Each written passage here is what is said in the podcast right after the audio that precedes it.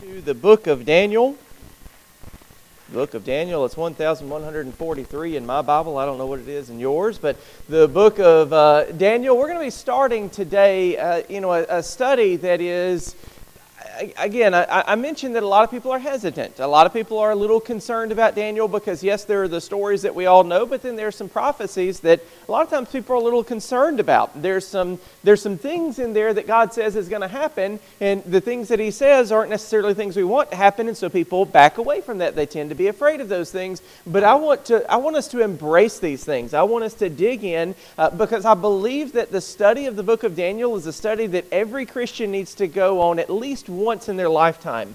Um, it's a study of, of faith, it's a study of character, and it is definitely a study of the end times. Um, and, and because of the distinctly prophetic nature of that second half, a lot of people tend to, to shy away. But we're going to dive deep into the faithfulness of Daniel uh, because Daniel was very faithful. He was very obedient to the word of the Lord. He was very obedient in a time when it would have been easy for him to conform to the culture, really change and become somebody entirely different. Um, and we're also going to embrace the prophecy where we encounter it because who are we to, you know, uh, thank the Lord for the, the, the rain, but curse him for the sunshine? So there's going to be times where it is good, there's going to be times where it is bad, and God has prophesied those things. And so when it happens, we're going to receive it and we're going to embrace it. You know, as we examine this book, we're going to see many examples of both the sovereignty and the love of God it is a, a, very biblical idea that God is in control and orders the events of the world. We have to be aware of that, that, that God is ordering the things that are happening. So, as we watch the things play out on the world's landscape right now, and it is complicated and it is confusing, and depending on who you listen to, uh, there, there's all these things going on in the background. God's in control of those things. It doesn't, it doesn't matter who's going to be king in this country or who's going to be president in our country. It does not matter who is in charge according to mankind. God is in control. But also, as we study the book of Daniel, we're going to see God's love. We're going to see the way that He pours His love out on His, on his people especially as they are faithful and obedient to him we're going to see that god does not abandon his people even if he if they are in a period where they're being judged god is still loving them and caring for them now as we examine this book, we're going to see these examples. We're also going to see some examples of prophecy, uh, but we should not be mistaken about one thing, and one thing very important. Even though the title of this book is Daniel, the Lord Himself is the primary character. He is the central focus, and we will watch with wonder as He unfolds His teaching for us as, as, as we dig in. So, Daniel is just the man that was placed in a, a situation or a set of circumstances um, in, in, in which he was able to show the power of God in the life of a faithful believer. So, this isn't about Daniel. This is about the Lord. It just so happens that Daniel is, is, is kind of the, the lens that we see all this through.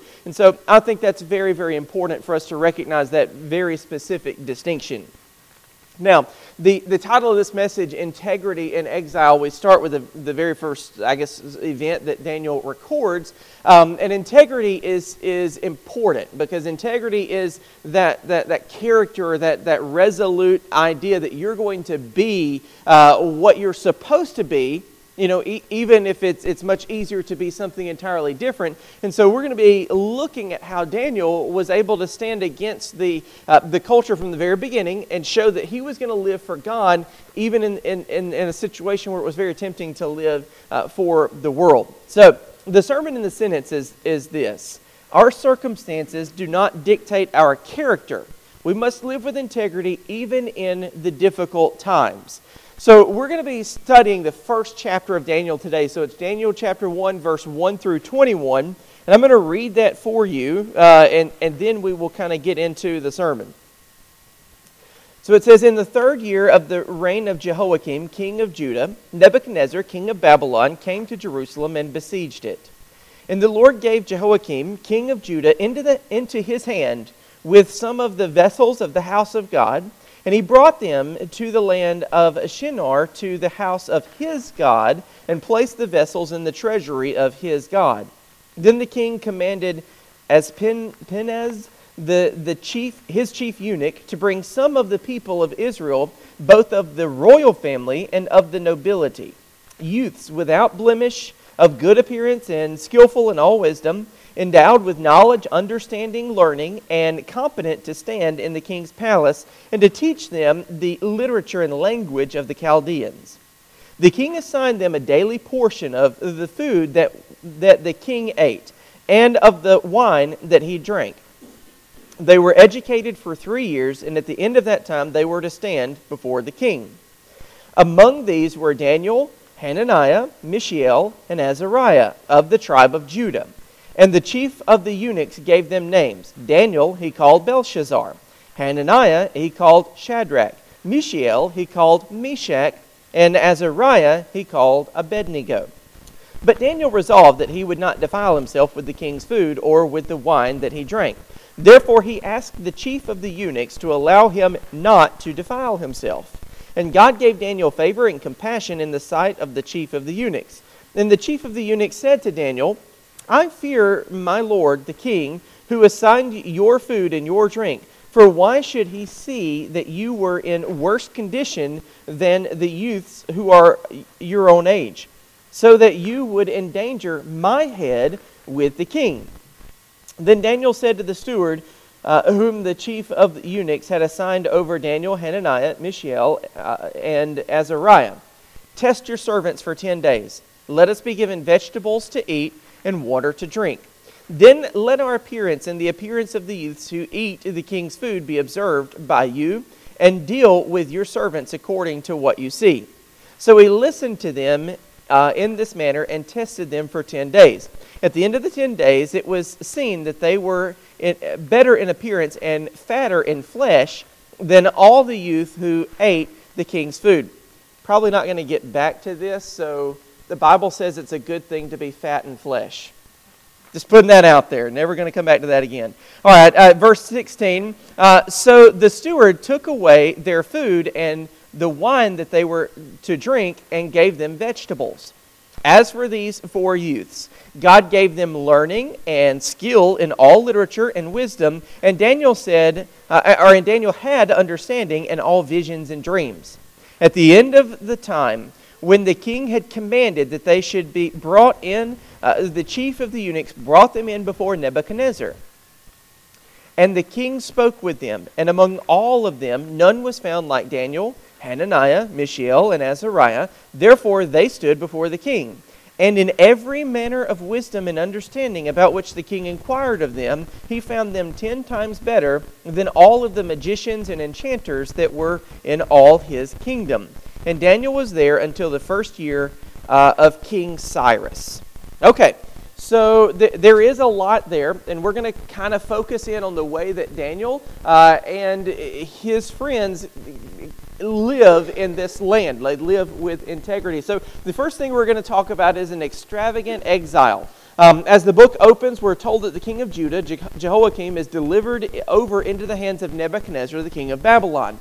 And so, this here is the very first example of God's sovereignty at work. This is God uh, sovereignly in control of what happens in the events of the world. You see, it wasn't that Nebuchadnezzar defeated Jehoiakim. That did happen, but it happened according to the decree of the Lord, and we have to realize this. The reason that, that I thought it would be really great for us to go from Jeremiah to Daniel is because we just saw this happen from a different perspective. So we just saw Jeremiah prophesy for so long there's going to be a kingdom from the north that's going to come and be your judge. And then finally he said it was Babylon. And then we start seeing the visitations of Babylon to Judah. So this particular uh, besieging and this particular fall of Jerusalem that we're talking about would have happened in 605 BC. And so Nebuchadnezzar uh, just had become king of Babylon. His father had just died. So Nebuchadnezzar, uh, he wins a great battle against the Egyptians and then he besieges Jerusalem. And at this time, yes, the Babylonians do defeat Judah, but they don't wipe them out. And instead, they, t- they take certain ones as exiles and certain uh, bounty or loot as, exile, uh, as part of their spoils of war as well. And so we see these things happening, uh, but we have to understand that God is in control of these things. And so a lot of times people want to just see God doing good things that they perceive as good or that we understand to be good. So we don't, we don't want to see God destroying a kingdom. We want to see God build up a kingdom. We, we don't want to see God change rulers or leaders. We want God to build up rulers and leaders and provide the ones that we think are the best. But God is in control. He is infinitely wise, far more than we are, and so He knows what He should do. Whereas we don't know what should be done. We think we know. We, we pray and we try to seek the face of God and we think we have an idea, but you know, at the end of the day, God is in control.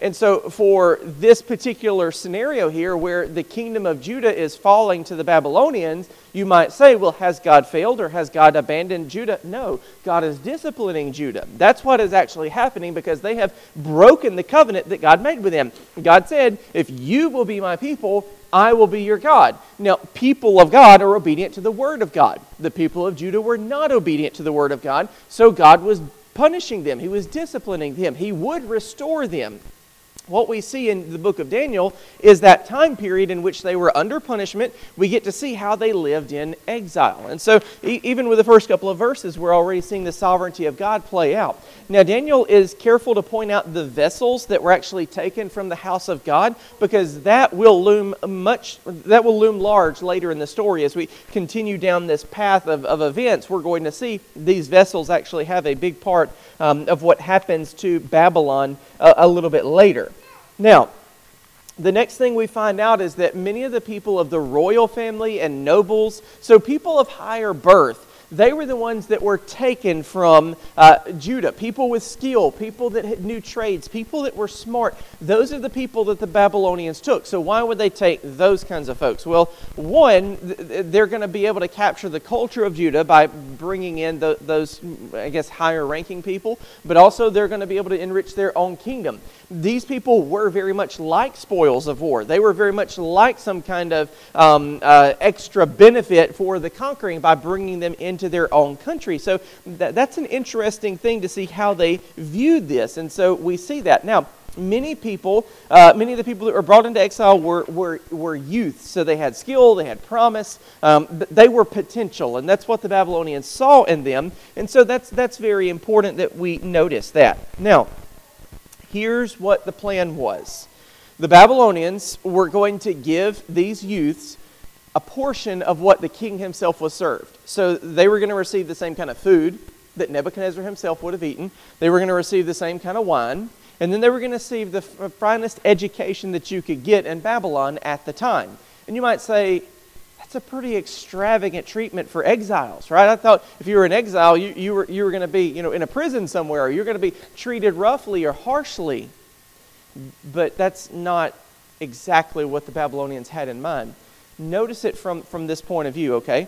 So they, they bring the exiles in and they say, Here's your food. You get food from the table of the king. Here's your wine. You get wine literally from the same barrel that the king gets his wine from. Here's your new name.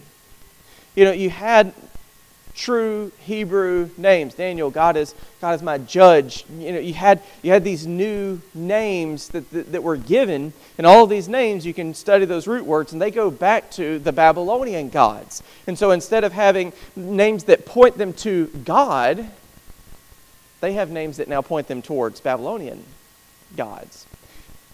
Their food comes from the king, their drink comes from the king, their name comes from the king, and then their education is the the Chaldean literature, it is the Chaldean history, it is the Chal- Chaldean fiction, it is the Chaldean spiritual material. That is the things that they are being taught, and that's the things that they are learning.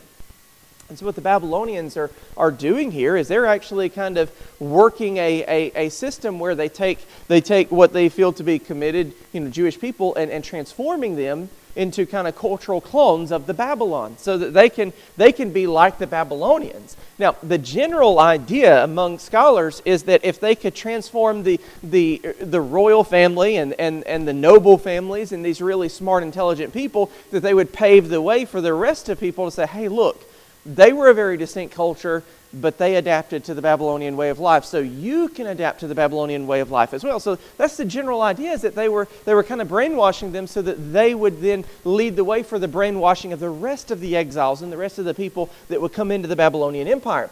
Because one thing the Babylonians thought was that if we make everybody think like us, nobody will rebel. If nobody rebels, then we can be stronger, we can be more powerful. And so that was kind of the general idea for them. Was that, that they were going to, to, to be brainwashed. Now, the way that we're introduced to Daniel and his friends is that they were some of the youths that were brought into the, the exile. And we know that, that Daniel himself would have been a, a teenager when he was taken in. They, they say youth. Um, and, and so we don't know exactly how old he was, but it, let's say he was 15 when he was taken into exile. And let's say that, that Daniel would have died shortly after the last event in history that he recorded. We know that he was in Babylon for 70 years. So that would have meant that if he was 15 when he was taken, he would have been 85 when he died. Uh, and he may have lived longer than that. So he lived a very, very long time in exile. And one thing that we see about Daniel is that in all of this, he didn't compromise. In all of this, he continued to stay true to what God had called him and made him to be originally, and he was still favored in the land, even though he, he was basically against everything that the Babylonians stood for. Now, Daniel, along with these other exiled uh, youths like him, they were going to be pampered. They were going to be treated much differently than you would expect to be treated if you were in exile. But that's what's interesting about this is, is, is that it's not as difficult as it would seem to be. I would imagine, now, just, just I would imagine that the trip from Judah to Babylon, so if, if you're in Jerusalem, you're going to have to go north uh, to catch basically the, the Fertile Crescent right along the Tigris and Euphrates rivers down to Babylon. So it was a longer trip. I would imagine there was some talk among the exiles. How are we going to be treated? What are they going to do? You know, you kind of knew they weren't going to kill you. Um, if they were going to kill you, they would have killed you there. But what were they going to do? How are we going to live? We're, we're, are we going to be put into prisons? Are we going to be forced to do slave labor? What are we going to have to do? Why did they select us? What, what is God going to do? Is there anyone that's going to come rescue us? They, they would have had all these wonderings. But then when they get there and they hear, okay, so you're going to live in these fine quarters, you're going to eat this fine food, drink this good wine, you're going to get an education. That's what we want you to do is get an education. That doesn't seem bad at all, does it? How can something that good be evil? How could something that good be defiling? You know, what's interesting is that this is exactly how the, the enemy works. The best laid traps of our enemy, they seem to be good to us. They seem to be a blessing um, from the Lord when they are, in fact, a deception that can lead to destruction. Okay? So, so this trap that the Babylonians were laying to kind of erase the, the, the, the, the Jewish out of these Jews, that was, that was the trap. Here, we're going to feed you. We're going to give you wine to drink. We're, we're going to give you a new name. We're going to give you a new education. We're going to give you value and, and, and position in our society. If you play by our rules, everything will be great for you. That's what they were saying. So, this extravagant exile that the, that the boys were in, it was still a temptation. It was still going to be a problem for them. Now, you don't have to be very savvy to be able to see how this can apply to the world today. You know, the, the world is not asking us as Christians to go out and sin in every way that, that everybody else sins. That's not what they're asking us as Christians to do. They are asking us as Christians not to quote certain Bible verses anymore.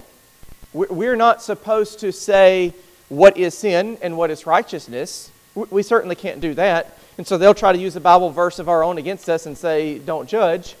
Well, there's context to that. But they, they want us to, to basically just go with the flow. They, they want us to be comfortable with the sins of the world. And if we're comfortable with the sins of the world, they'll let us live in, you know, relative ease. They, they won't make things difficult for us. They, they, they won't come after us. And you know, when you think about it, in America in the last hundred years, when has anyone came after the church? Has it really happened?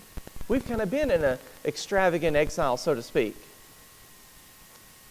But we have to realize that if we stand up and declare what the Word of God actually says, especially in this culture today, if we stand up and say what the Word of God says about the, the, the, way that people are living, if we say what the Bible actually says about justice, if we say what the Bible actually says about the culture around us, what our culture finds entertaining, what our culture sets as goals and priorities, if we say what the Bible says about those things, they're going to come after us.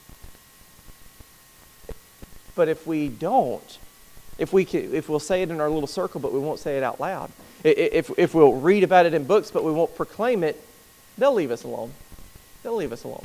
And so we have to be aware of that. So Daniel and his friends, they were tempted to tarnish. They were tempted to tarnish who they were. They were tempted to tarnish their own way of living. But you know, here's the, here's the interesting thing.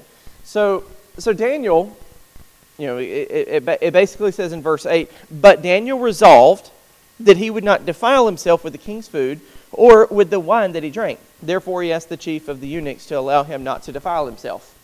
So th- there's, there's conversation about what was wrong with the food. And, you know, the, the, the first answer that you're probably going to hear, or maybe, maybe even think yourself, is that maybe they were eating animals that the Jews had deemed unclean. And they probably were. Um, but it doesn't seem that this was the particular problem with the food from the king. You know, Daniel lived 70 years in Babylon. He didn't eat vegetables the whole time, he didn't drink water the whole time. But during this time, that food was tainted food. That food was food that was, was given for a malicious purpose, and so he was rejecting it for that. So, you know, Jewish laws on, on, on kosher food there's no way that Daniel could have gotten kosher food in, in Babylon. It, they, they just didn't follow the same procedures that the Jews did with their food. So anything would have been considered unclean by that standard. So Daniel was going to be able to eat, he was going to be able to have food, but he wasn't going to take this defiled food. Now, what I find interesting about this, you, uh, we're in the new year, right? It's, it's the third? Yes. Um, so we're in the new year, and everybody likes to make, or many people like to make New Year's resolutions.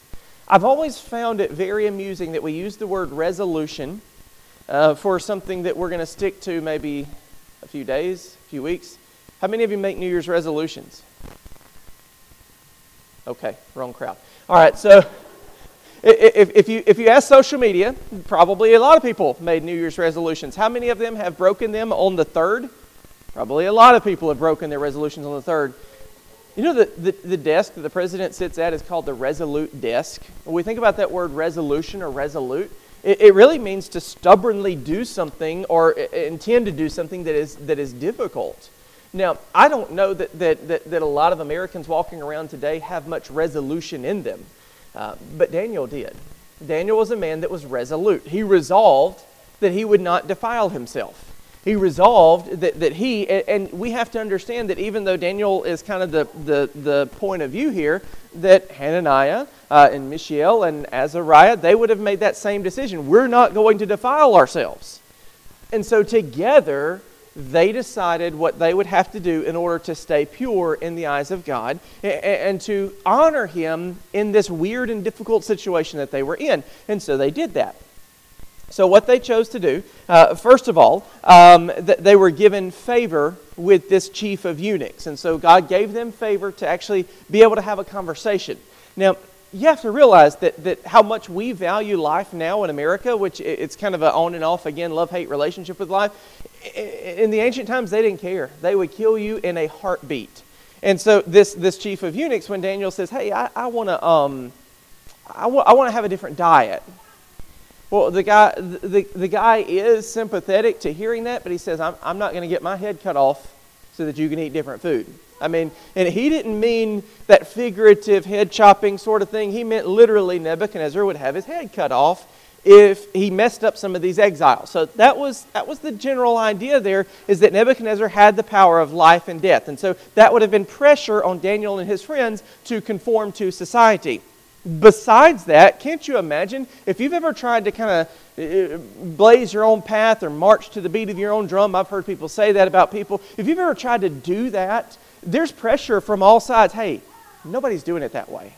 You, you shouldn't do that because nobody else is, is, is going to do that with you. Or, or you're going you're to ruin this for the rest of us. Think about the exiles that, that weren't very committed in the first place because remember, the Jews were under punishment uh, by God for their faithlessness And so there were probably a lot of faithless exiles that came to Babylon. And so they were probably saying, hey, we know, we, we know that you're a little more conservative than the rest of us, but you don't want to ruin what we've got going by just being a stick in the mud. Don't do that. Don't, don't ruin all this for all of us. Think about the peer pressure they would have faced from their own people. Think about the pressure even from this Babylonian official who was like, I, I kind of respect what you're saying and what you're doing, but I don't want to die for it. So you can imagine the kind of pressure and the temptation there would have been to tarnish who they were, to defile themselves. But Daniel resolved. And, and I really love that. And I think that we need to remember that, that he resolved not to defile himself. This world still has a lot to offer that even though you can't point at it and say, this is sinful, you can still say, this would, this would defile me. This would bring about harm in my life. So you might not say that a certain thing is sinful, but God will let you know if it would defile you. And there's something about it that struck Daniel, and he said, Nope, we're, we're not going with this meal plan. And so that was going to defile him, and he resolved not to do that. You know, some of the people that Daniel was exiled with might have even had biblical arguments biblical arguments indicating that they should, they should submit to the authority of the king, that they should be humble, that they shouldn't make a scene. Maybe some of them even had that. But you know, the reality is, if you know in your heart what God wants you to do, you have to do that. You are required to do that. That is your Christian responsibility. It is what God expects you to do. So not only does uh, Daniel resist the temptation to conform to the culture of convenience, but he displays his faith in God by issuing a test to the steward that was supposed to be responsible for their food. Now, how Daniel words this is important. You know, Daniel doesn't say, well, after 10 days, if we are not better, you can put us back on the other diet. He just says, check us after 10 days and see how we are. Because Daniel's not going on that diet. So he doesn't make a, you know, if we don't, then we will. He's not going on that diet, but he says, check us after 10 days. And so for 10 days out of a three year span, that's not going to affect their health that much. They're given the kind of food that they think they need. They're given the vegetables, they're given the water, they stay off of the king's meats and stay off of the king's diet. And yes, they are in better shape. Now, obviously, we now have a fitness culture or whatever and, and so working out and being in shape and all that's a great thing.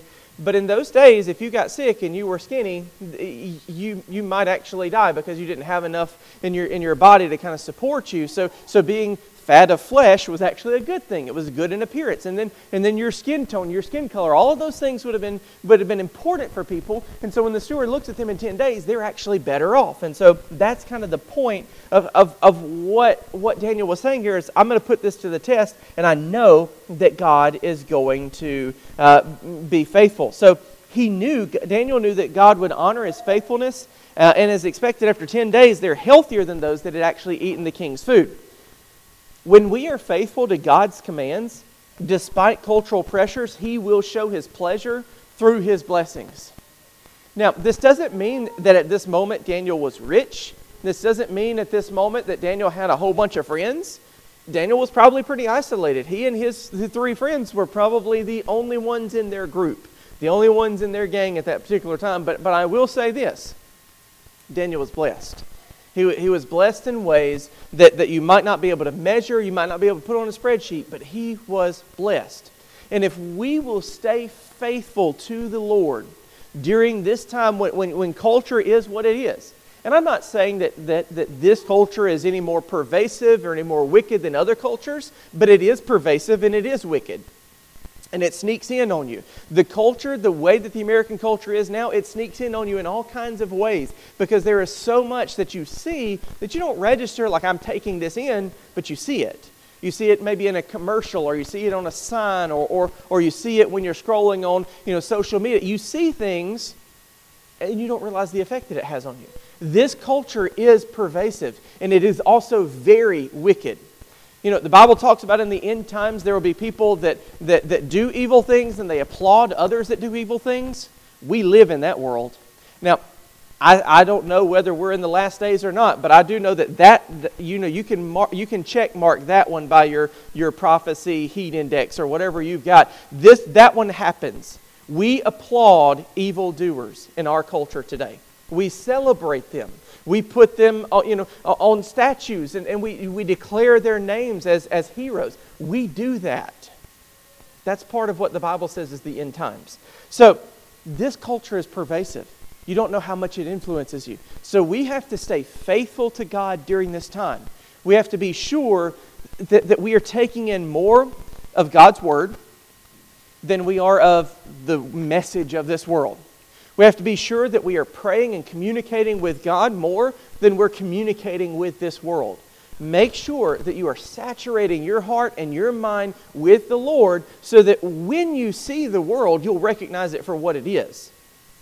It is not a good thing. It may appear to be good, but what the world has to offer is bad for us. And so finally, let's look at supernaturally superior. Because of the blessings of the Lord, Daniel and his friends are better off in every measurable way than the other exiles. They're healthier, they're smarter, they're, they're just in better shape than everybody that they're being compared with. They all excelled in wisdom and in the literature, so the academic pursuits, they were great. And Daniel even had this gift of being able to interpret visions and dreams, and so he was even better off when they were presented to the king after three years, and, and, and, with the way that this is worded, it seems like the, all the exiles were kind of looked at, and then the ones that were the most worthy were put before the king, and that was Daniel and his friends. They were put before the king, and when they stood before the king, they really showed that, that they had developed. And it wasn't because the king's food, and it wasn't necessarily because the king's education, it was because the way that God blessed them because it turns out they were even, you know, 10 times better uh, than, than the magicians and the enchanters and, and all these different mystics that uh, they would have had in the Babylonian Empire at that time. And to say, who did they have in the Babylonian Empire? Well, the Babylonian Empire took over the Assyrian Empire. So that would have extended, extended into Turkey. Um, you obviously know that it would have extended into Judah and down into Egypt. So at this time, it was a very large regional empire. They would have had a lot of people in their empire, and to say that Daniel and his friends were 10 times more wise and more skilled and more able than anybody in the empire, the Bible doesn't exaggerate. The Bible normally doesn't say 10 times when it's really 8 times. Normally, when it says 10 times, it's probably a 1,000 times. They, they were smarter, they were, they were better. And it wasn't because of the king's tutors, it wasn't because of the king's food, it was because God blessed them during their, their exile because they were faithful to him. Daniel is given life, uh, a long life. He's given status in this kingdom because he's been faithful to God. As we study the book of Daniel, you're going to see Daniel standing against the current so many times. You're going to see um, Daniel's friends. You're going to see those that stand with him, they stand against what Babylon is doing. Yet Daniel still finds himself at or near the top of, of Babylonian culture always, even though he's against them. What's so beautiful about this is that Daniel finds a way to be unique, uh, to be a God follower Yet at the same time, the rest of the culture still appreciates who he is. Now, we know that there are Christians out there who are unique. The Bible has the word peculiar. We come up with some other words for folks like that. We could, we could definitely say there are some folks that are not like the culture that, that would say they're Christians. But what we see in Daniel is, is, is the example that I think we got to follow. The example of someone who definitely is unique, faithful to the Word of God, n- no compromise whatsoever, re- res- resolute, resolved, but at the same time, he's not putting off the culture. How do you live in a culture but not be consumed by that culture? Well, we need to look at Daniel here. Daniel did not insult the steward, he didn't insult the chief of eunuchs. He didn't go before King Nebuchadnezzar and say, Oh, mighty king, I didn't like your cooking. He, he didn't do these things. So Daniel stood with character. He, he lived his life with honor. Most importantly, he was faithful to God, and God blessed him. And so that is how Daniel is going to show us how to live in a culture, to be against the culture, but at the same time to not re- reject the people or have them reject him. He was able to have influence among people who no one else would have had influence with because, because he was able to, to honor God, but at the same time to not offend everybody. That's important. That's a very fine line that we've got to walk. We have to be able to speak the truth, live the truth, but at the same time show that we still have love and compassion. That's really, really important. And I don't think we're going to be able to do it on our own, but through the power of God, I think we can. Now, here's the thing with this supernaturally superior no matter the consequences you think are involved in standing for the Lord, it is always right for you to live with integrity. How many of the consequences that we think are out there are imagined? Probably some of them. Some of them are real, some of them are probably imagined. But let me tell you, the consequences for walking against God are much more severe. And we have to be smart about what we're doing here. We have to look at the Word of God. What are the examples that God has given us? Do the people that stand against the culture sometimes have a rough life? Absolutely, they do.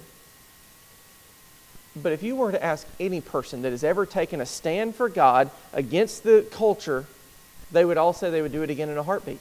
And, and the reason is, is because God is good, and God will honor us, and God will bless that if we live for Him. So to kind of wrap this up, Daniel and his friends, they were strangers in a strange land, yet they knew that the Lord was still in control.